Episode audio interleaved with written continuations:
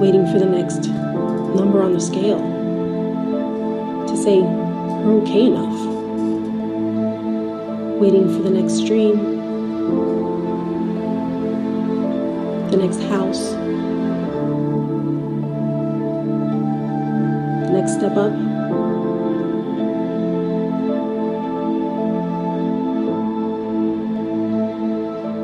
The next bend in the road finally makes us feel we've arrived at contentment. Forgive us, Lord, for our waiting room addiction. Addicted to always thinking we're in a waiting room. Counting down the days till we enter real life. When real life is happening right now. And you are the one waiting for us to give you thanks for the miracle of now. Wake us up out of our waiting room addiction. I'm 25 days thankful for our baby's laughter. I'm 15 days thankful that who I am is enough. And cure us with thanksgiving. I'm three months thankful for where I'm living right now. I'm 45 days thankful for my life now. Show us how we have room in our lives to give you thanks right now. I'm three weeks thankful that I have a job to provide for my family. I'm one day thankful for the gift of now.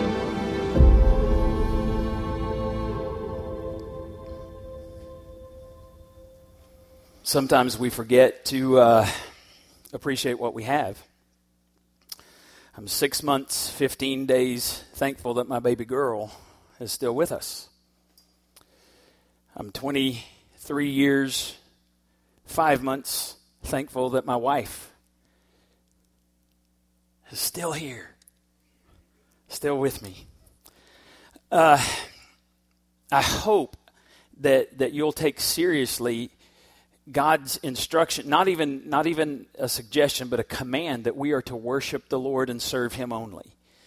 And I think it's real easy for us to, to, um, uh, to forget that, that God is sitting, sitting on His throne, that no matter what happens in our lives, He, he knew that was going to happen. He's not surprised by that. And, and He demands our worship, and His glory is the one thing that He will not share with you. You look in Scripture, whenever someone stood up and beat their chest and said, Look at me, God humbled them. But when someone bows before God, God raises them up. God opposes the proud, but He gives grace to the humble. And one of the ways that, that we just share our gratitude with God is to sing about Him. Worship is, is telling what God has done in the past, it's telling what God is doing now, and it's, and it's proclaiming what He's going to do in the future. That's what singing is. And that's why we get excited about it. We think that, that music shouldn't be funeral music because we're not at a funeral, right? And, and when I die, I want, I want the music to be so loud that, that lights are falling out the ceiling. Don't be playing that because that'll be, you'll hear some, you'll hear, and it could be today, it could be 10 years, I don't know when it's going to be. You're going to hear that Doug has died, but don't you believe it? I'll be more alive on that day than I ever have been in this world. And we just want to make sure we get as many people there because I want that to be the, the ultimate family reunion in heaven. So, the first way that, that we give thanks to God is by singing. Second way is by praying. Um, today, we're going to do what we're talking about. We're not just going to talk about this stuff, and we're going to move on through this. Philippians 4 6 says, Don't worry about anything. Instead, pray about everything. Tell God what you need and thank Him for all He's done. And, and that verse contains one of the most difficult commands in all of Scripture. Don't worry about anything. How many of you uh, follow that command every day? Let me see your hand. No one. No one. All right.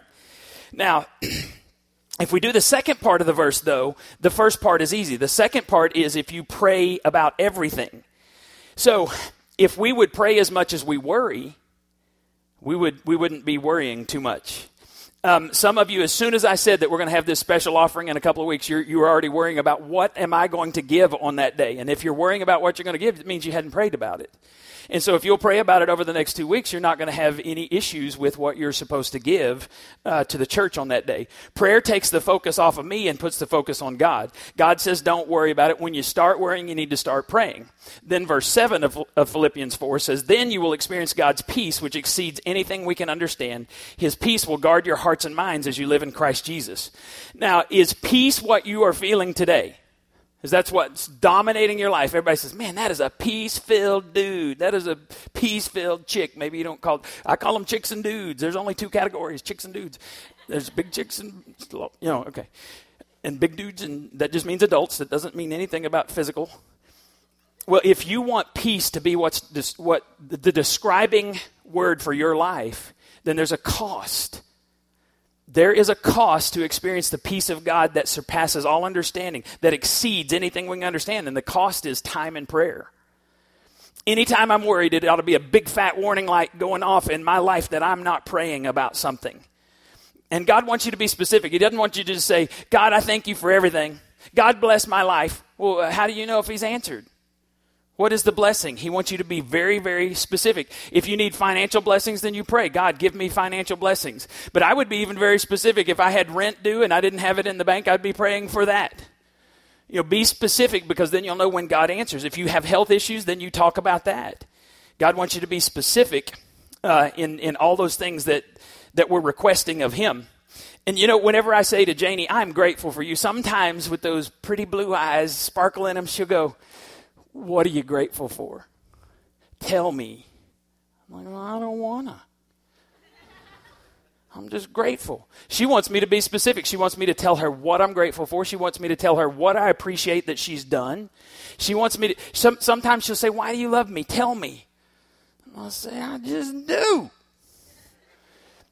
But whenever I start listing the ways it makes my wife feel appreciated. Well, God's the same way. He wants to know how you bless him. Don't just say, God, I thank you. Give him 10 things. Here, God, here's 10 things that I'm grateful for.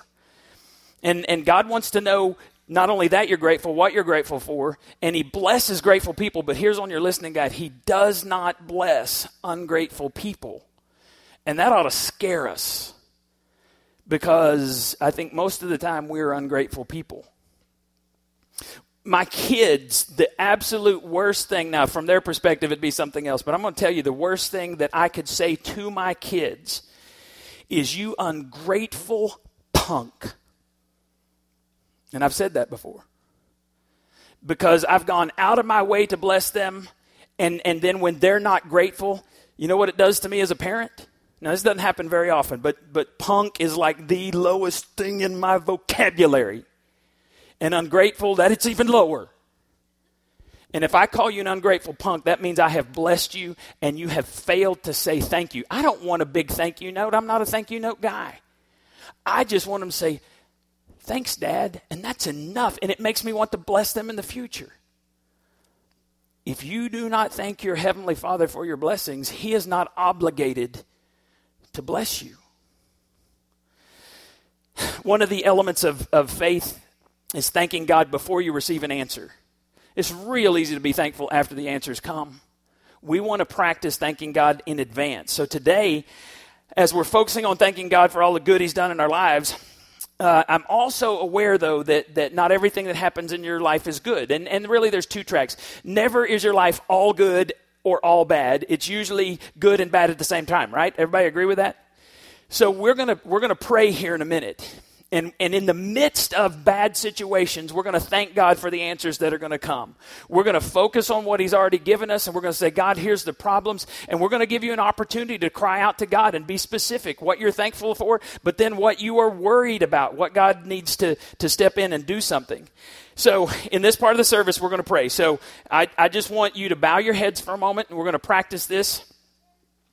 First, I want you to be thankful for all the things that God has blessed you with. I want you just to make a list in your mind and say them silently to God. I am thankful for this, this, this. Rattle off as many as you can in the next 30 seconds. That's all right. He's not bothering us. He was just praising.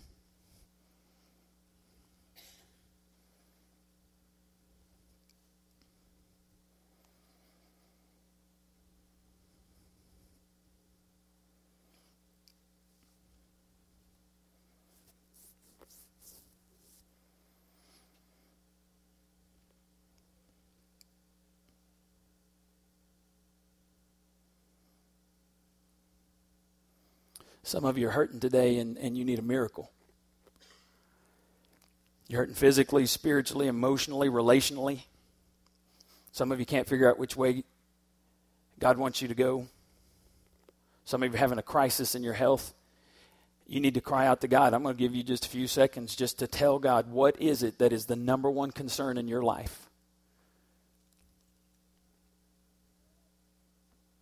And it's okay if you shed a little tear.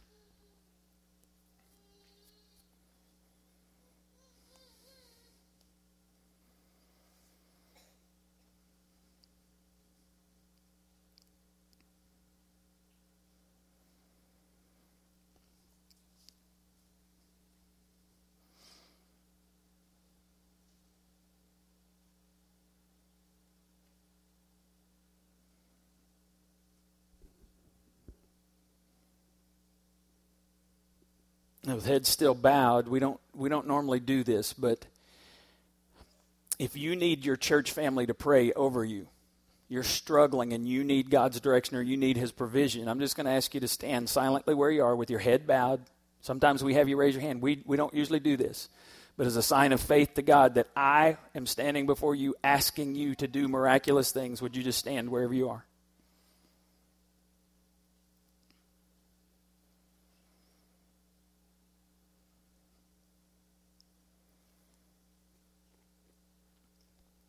Father, as a church family, we pray for these who are standing. God, they have special needs in their lives. We don't know what they are, but you do. You knew their need before they stood up today. Would you help them feel the love and the prayers of their church family around them? God, you know our hurts and our fears. You know our struggles and our sins, our loneliness, our grief, our physical pain. For those who are standing this morning that are hurting, may they experience relief. For those who are separated in conflict with a loved one, may they, may they find restoration and reconciliation. For those who are sick, may they experience healing of their bodies and healing of their souls. For those who can't seem to break a habit, may they experience release. For those who are depressed and discouraged, would you give them restored joy? We pray for those standing this morning who are struggling financially. Would you give them your provision miraculously, God? For those who don't know what to do, help them to know your will. Make it clear to them. For those who may feel guilty and ashamed and under a burden, may they know the freedom of forgiveness. And God, if there's one standing this morning who does not know you, who needs salvation, may they experience your Son, Jesus Christ, and be adopted into your family today and call you Heavenly Father. Thank you for the good you've done in our lives. Thank you for loving us. Thank you that you hear our prayers. And thank you in advance for the answers to these requests. We pray in the name of Jesus. Amen. You may be seated. So we thank God, God by singing, we thank God by praying, and we thank God by giving. Psalm 50, verse 14 says this Give an offering to show thanks to God. Give God most high what you have promised. 2 Corinthians 9:11 says your generosity will result in thanksgiving to God. When I was a kid, I remember driving around. My brothers are, are 14 and 12 years older than me, and so they would drive me around places. I got to ride in, in cars without mom and dad, much younger than, than a lot of my friends. Um, and I remember there was there was a bumper sticker that said "Honk if you love Jesus." And you know, as a kid, I thought that's kind of funny, and you know, I'd say, "Why aren't you honking?" you know, to my brothers. But there's actually a better um, bumper sticker that came out later. It's actually several years ago now, but it came out later. It says, If you love Jesus, tithe, any fool can honk. Some of you may get that on the way to the car. 3,000 years ago, um, an entire nation did what we're going to do in a couple of weeks. They took an offering to build the very first temple to God. God's chosen people, the Israelites, they came together and David prayed and he said, You just give what God lays on your heart to give. And they took up what, what to this day is the largest offering given in the history of the world. In our day, if you added all of this up, it would be about $400 million came in on one day as these people gave freely to God so that they could build the first temple that the nation of Israel had ever had. And after that offering, David, their king, stood up and he prayed this prayer, uh, an amazing prayer, and, and, it's, and it's what I'm expecting us to do after our offering in a couple of weeks. First Chronicles 29 13 13 says this Now, our God, we thank you. These things did not really come from me and my people. So David's saying, even though we gave them to you, we recognize that they came from you in the first place. Everything that we have is yours. Everything comes from you, he said. We have only given you back what you gave us. Lord, we have gathered all this to build your temple. But everything has come from you and everything belongs to you. You test people's hearts and you are happy when people do what is right. I am happy to give all these things and I gave with an honest heart. Your people gathered here are happy to give to you too and we rejoice to see their giving. They didn't give out of grudge. They didn't give out of pressure. Didn't give because somebody forced them to, reluctant heart, any of those things. They gave out of gratitude and their giving was, was the result of a, a spirit of thanksgiving in the whole nation. And when you give with gratitude, your giving becomes an act of worship. And on December 14th, we're going we're to have a special time at the end of the service where we ask people to give to our to our building fund. We're going to have the Lord's Supper. We're going to celebrate what God has done at the end of uh, the service. And and I hope that you'll be here that day. So we sing, we pray, we give. Number 4, we share a testimony. Isaiah 12:4 says, "Thank the Lord, praise his name." Tell the world about his wondrous love, how mighty he is. Now, some of you hear about testimony and you, are not sure. Now, testimony is not what a lawyer does. A testimony is what a witness does. You're not trying to convince anybody. You're not trying to pressure anybody. You're just saying, here's what happened to me. I saw this. I did this. Um, this is what was going on in my life. And here's the thing nobody can give your testimony except you. You're the authority on your life. And if you don't give your testimony about what God has done, it will never be shared with the world. In all of history, your story won't be told because you have not sat down and told it. One of the best things you can do is, is write down what God's doing in your life. And, and I want to share in the weeks ahead. In fact, um, in the next couple of weeks, I'm going to share some testimonies. And then on the 29th, is that right? December 7th, 14th, 21st, 28th on the 28th, I want to share some stories of how God has worked in you all. And if you want to share your story, put it on video. Um, you notice we use a lot of video here. I've been in churches where where the preacher gave up the mic and he never got it back. So we like to put stuff on video because I'm a control freak. Not really, not really, I'm not. But but but a lot of folks don't want to share their story, and you need to hear their story. They're afraid to stand up in front of you. Janie would not. Janie'd rather vomit than stand up here. But I can trick her if I cover up the little flashing light on the thing and she doesn't know it's on. We've gotten some great videos of my wife before when she didn't know we were videoing. And, and anyway, so Deuteronomy 4 9 says this Be very careful to never forget what you've seen God doing for you.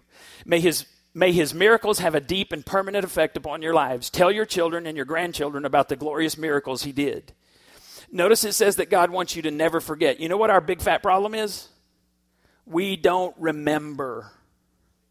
We forget how God worked in our lives yesterday, and so we worry tomorrow because we forgot what he did yesterday the best way to remember is write some stuff down. And if you'd be willing, you can put that on your card. If you'd be willing to be videoed for a testimony of what God's done in your life, let me know and we'll, we'll video that. God pours out his, his power in the lives of people who are thankful. Um, there's, a, there's a story in the New Testament, one of the best examples is in Acts chapter 16.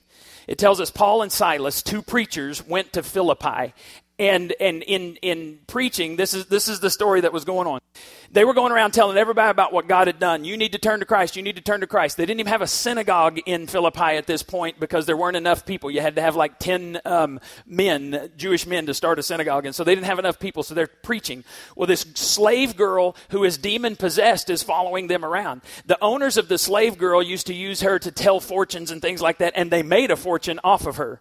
So she's following them around and because she has a demonic being inside of her. She's calling out, she's going, they know what they're doing. They're, they're, they're prophets of the Most High God. You should listen to them. It's kind of funny to me that even the demons, you know, are, are subject to God's Spirit. And so it says she followed them around, just annoying, annoying, annoying. And finally, Paul turns around and, and he commands the demon, in the name of Jesus Christ, come out. Well, the demon comes out. Well, what happens to her slave owners? What happens to their fortune that they're getting?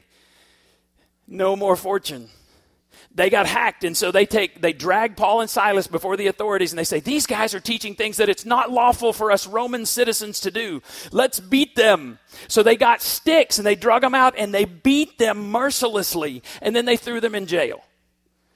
Now let me ask you if you're going around sharing a testimony and somebody accuses you and they beat you with sticks and they throw you in jail what are you doing in jail? Because it says they even attached them to stocks. You know they were they were chained up you know what they were doing at midnight? They were singing and praising God. And in the midst of this, the Bible says that there was an earthquake so great that, that the, all the doors in the prison flew open, all of the chains fell off of the prisoners, and the, the jailer saw this, assumed everybody was gone, takes out his sword and is going to take his own life because if you're a Roman jailer and you lose one prisoner, they kill you. And so he's just about to take his life, and Paul goes, Oh, whoa, whoa, whoa, whoa, whoa. We're all here.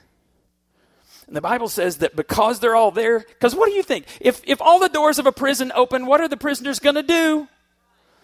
No joke, the, the worst prison in Haiti, the day of the earthquake in Haiti in 2010, the worst prison right in the center of Port au Prince was damaged so badly that all the prisoners ran and they didn't find them for years sometimes.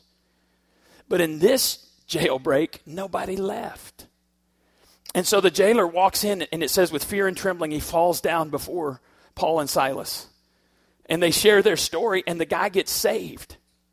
Right there in a jail cell, midnight. He takes them home and he begins to bandage all of their wounds, care for their wounds. And all of his family gets saved that night. You know what they did after that? They immediately got baptized that night.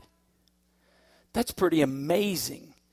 These guys beaten it's kind of funny. Read the whole story because the rest of it's funny because the magistrate, you know, tries to send them away quietly the next day and Paul goes, "Oh no, no, no, no, no. We're Roman citizens." And and see it was against the law to beat a Roman citizen and oh, it's sweet. He made him walk him and Silas out. It's pretty cool. Great story Acts chapter 16. But here's the point that I want to make.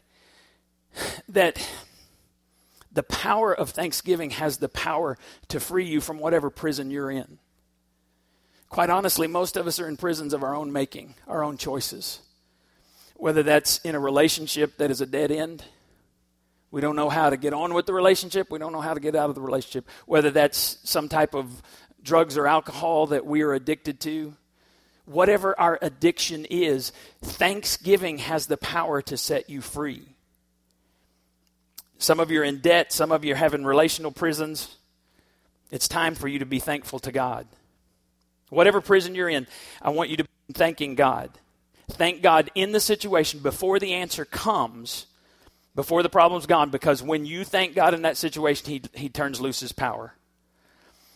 Now, we're going to pray in just a second and be dismissed, but I, I just want to tell you real quickly about um, our three baskets and get you to fill out your registration card we have three baskets at the back. One is our joy basket. It's where we give our tithes and offerings. Um, if you uh, want to give online, you can do that as well, nlccp.com, and there's a little giving box, and, and you sign up for that. It's real quick and easy to do. There's another basket, your registration card basket. I get a ton of information off of that. Here's what I want you to write down. We talked about there are, there are four ways to give thanksgiving to God singing, praying, giving, and sharing a testimony. What I want you to do is I want you to write down which one of those you are most um, is most natural to you to worship God, and then I want you to write down which one is least natural, the one you struggle with the most, and just be honest with God and with me. If you have prayer concerns, you put that on there, and if you um, if you have answer to prayers, I love to to read about that. And then one more thing I want to ask you to write on the back. If if God if God places this on your heart, I will pray about what to give on December 14th. Because here's the deal if you feel pressured, if you feel guilty, that is not of God. We don't want to guilt anybody into it. And in fact, I, I don't, I don't want to ask you to do something that I would not myself do. So I, I'm giving, and, and I wrestled with the Lord about whether or not to even tell you the amount that I'm giving. I've never done it before, but I feel like God wants me to tell you that I'm supposed to give 10% of that 20,000. So my family will be given $2,000 to purchase this land. And and oh my gosh, I, I don't I'm not doing that at all. So somebody goes, look at that. No, I I want to vomit before telling you that, but I felt like God wanted me to tell you. I'm not going to ask you to do something that I won't sacrifice for myself. And so I want to ask you to pray. And if God says you don't give a dime, you don't give a dime. But if God says give, you be faithful. Because I, I just know God's going to do some amazing things that day. Let's pray together and be dismissed. Some of you are slaves to bitterness, anger, worry, doubt, loneliness. I want to challenge you that when you leave today to begin thanking God in the midst of it, not necessarily for the pain, but, but for what God's going to teach you and show you through that pain.